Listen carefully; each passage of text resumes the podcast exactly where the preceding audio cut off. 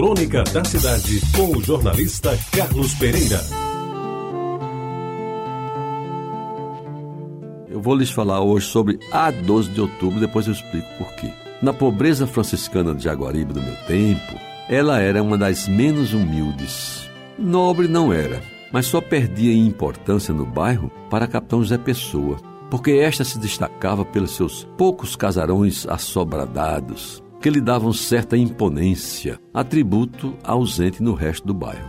Mas a 12 de outubro era mais larga e mais comprida entre todas as transversais da Vasco da Gama. Ali começava na Vera Cruz, hoje a Derbal-Piragibe, e terminava dentro da Mata do Buraquim, ali bem perto da subestação da Chesf, como ainda hoje permanece. Aquele arruado não tinha nenhum evento especial a comemorar, sequer a própria data que lhe emprestava o nome. Meus ouvintes, se o desfile principal do Carnaval de Jaguaribe acontecia na Vila da Conceição, os blocos chegavam e saíam pela Vasco da Gama. E somente uma vez, ao que eu lembro, o Esquadrilha V, bloco carnavalesco dos mais aplaudidos, com seus aviões de madeira e papelão e com pilotos vestindo roupão de mecânico e óculos de aviador, passou pela 12 de outubro.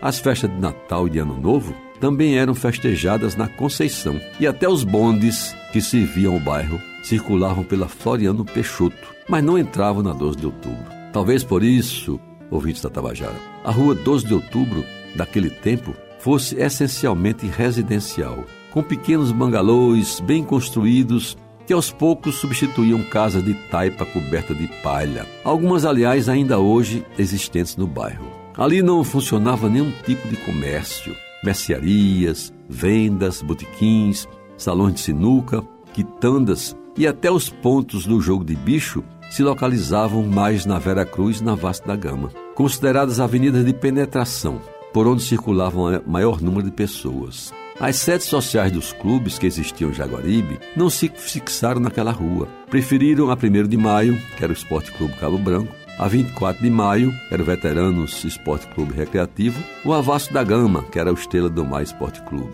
Mas o que marcava a 12 de outubro daquele tempo eram suas calçadas, mais largas que das outras ruas, quase todas empedradas ou, no mínimo, de barro duro semi-impermeável. Quem quisesse encontrar alguém na rua depois da ceia, aí pelas 7 da noite, buscasse nas calçadas, onde todas as noites se formavam rodas e rodas de vizinhos e amigos para comentar as últimas notícias trazidas pelo rádio e as futricas do bairro. E é bem provável que alguém da 12 de outubro jamais tenha imaginado que um dia a data da rua viesse a ser motivo de feriado nacional, como sói hoje acontecer. Até porque naquela época não se comemorava, como se faz nos tempos atuais, o Dia das Crianças e muito menos o Dia de Nossa Senhora Aparecida, padroeira do Brasil, cuja imagem somente iria aparecer muitos anos depois. É por isso, amigos ouvintes, que nesta segunda homenageio aquela rua do meu bairro, lembrança da minha infância, tributo maior à descoberta do novo continente, tão belo, tão rico e tão cheio de desigualdades e contradições. Daí se explica o título desta crônica. Festejo com muita saudade e alguma nostalgia a 12 de outubro e não o 12 de outubro.